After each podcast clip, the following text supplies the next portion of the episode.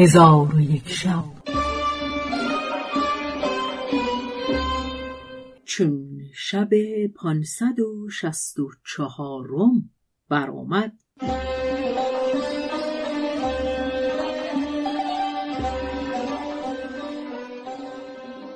گفت ای ملک جوانبخت. سعدباد بحری گفت که با خود گفتم هرچه بر من روی دهد سزاوارم، تا من از طمع خود بازگردم که این رنج ها بر من از بسیاری طمع من است، از آن که مرا مالی است بیشمر که به صرف کردن تمام نخواهد شد. پس از آن به عقل خود بازگشته گفتم که در این سفر توبه نصوح می کنم که دیگر سفر نکنم و در تمامی عمر نام سفر به زبان نیاورم و خیال او را از دل نگذرانم. الغرض تا 2 روز در آن حالت بودم و میگریستم تا اینکه به جزیره‌ای بزرگ در آمدم که درختان پربار و بسیار و چشمه‌های روان خوشگوار داشت. از میوه‌های درختان خورده از آب چشمه‌ها نوشیدم. روان رفته به تنم بازگشت و خاطرم بگشود و ناتوانیم به توانایی بدل شد. آنگاه در جزیره بگشتم. در یک سوی آن نهری بزرگ و روان یافتم. در سر آن نهر ایستاده چشم بر آن نهاده بودم. از صورت کشتی که در سفر پیش ساخته بودم یاد آمدم. با خود گفتم ناچار از بحر خود بدان سان فلکی بسازم که اگر خلاص یابم به مقصود برسم و اگر هلاک شوم از مشقت و تعب راحت خواهم یافت. پس از آن برخاسته از چوب‌های آن درختان جمع کردم و از پوست شاخه‌ها و ریشه گیاه‌ها مانند تناب تابیدم و فلک را محکم ببسته او را به نهر افکنده بر او بنشستم و در روی نهر می رفتم تا اینکه از آخر جزیره به در شدم و از جزیره دور گشتم و 3 روز پس از دور گشتن از جزیره روان بودم. ولی در آن مدت بر روی فلک افتاده خوردنی نداشتم که بخورم و اگر تشنه می شدم از آب نهر می نوشیدم و از شدت رنج و بیم و گرسنگی به هلاکم چیزی نمانده بود.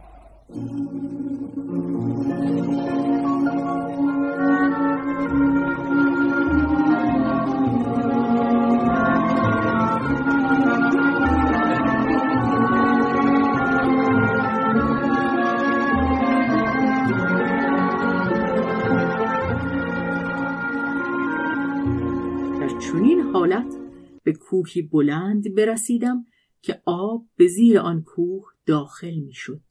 چون او را بدیدم نهری را که سفر پیش بر آن رفته بودم به خاطر آوردم.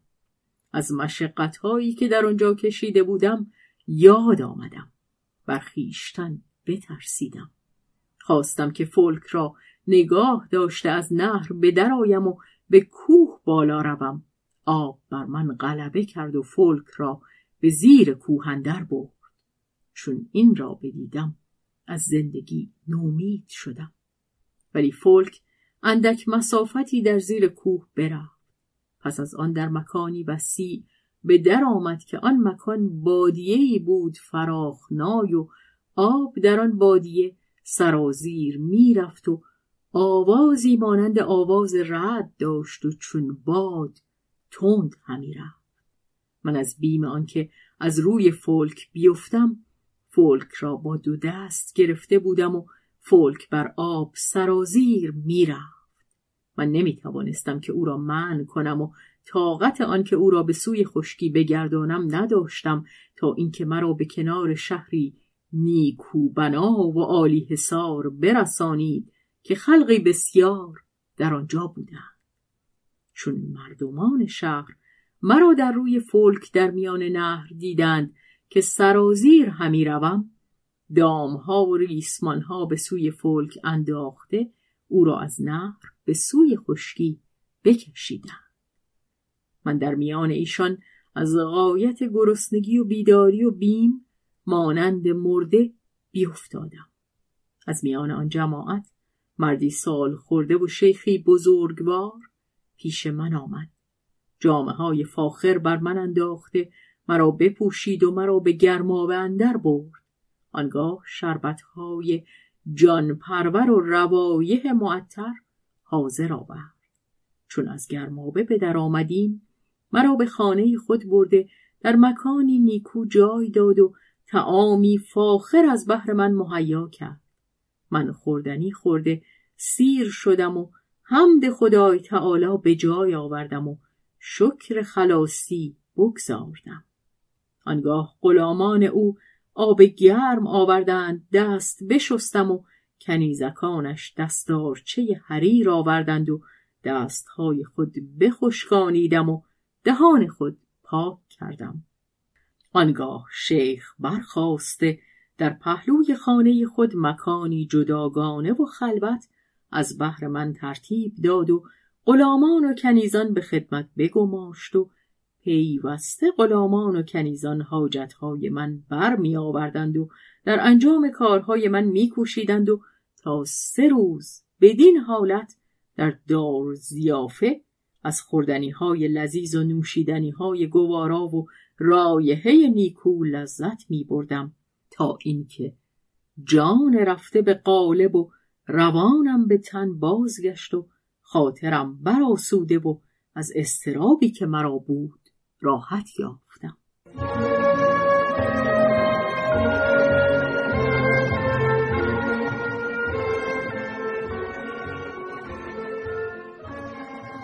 چون روز 4م شد، شیخ پیش من آمد و مرا تحیت گفت و گرامیم بداشت و گفت: ای فرزند، الحمدلله علی السلامه.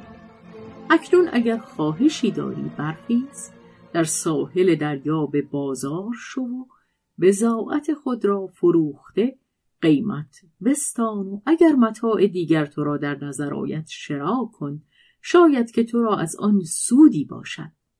من زمانی ساکت شدم و با خود گفتم: مرا بضاعت کدام است و سبب این سخنان چیست؟ شیخ گفت: ای فرزند، محزون مباش و به فکرت اندر مشو، برخیز با من سوی بازار روی.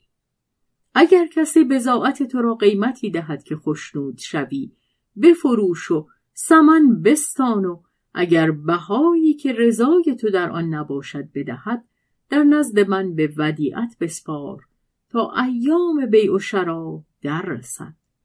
پس در کار خود فکر کردم و با خود گفتم که سخن این را بپذیرم و به هر چه گوید اطاعت کنم تا معلوم شود که این بضاعت چیست. در حال برخاسته به او گفتم: ایها شیخ، ای عم نیکو خصال، آنچه تو کنی و هر چه تو گویی مبارک است. مخالفت تو نخواهم کرد. پس از آن با شیخ به بازار در آمدی. دیدم که فلکی را که من با او آمده ام گشوده و چوبهای آن را گرد کرده.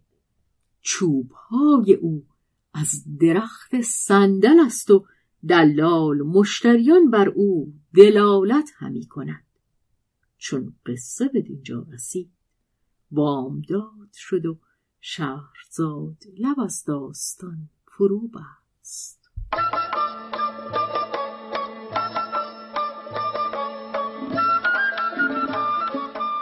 قصه گو شهرزاد فتوحی. تنظیم مجتبی میرسمیعی.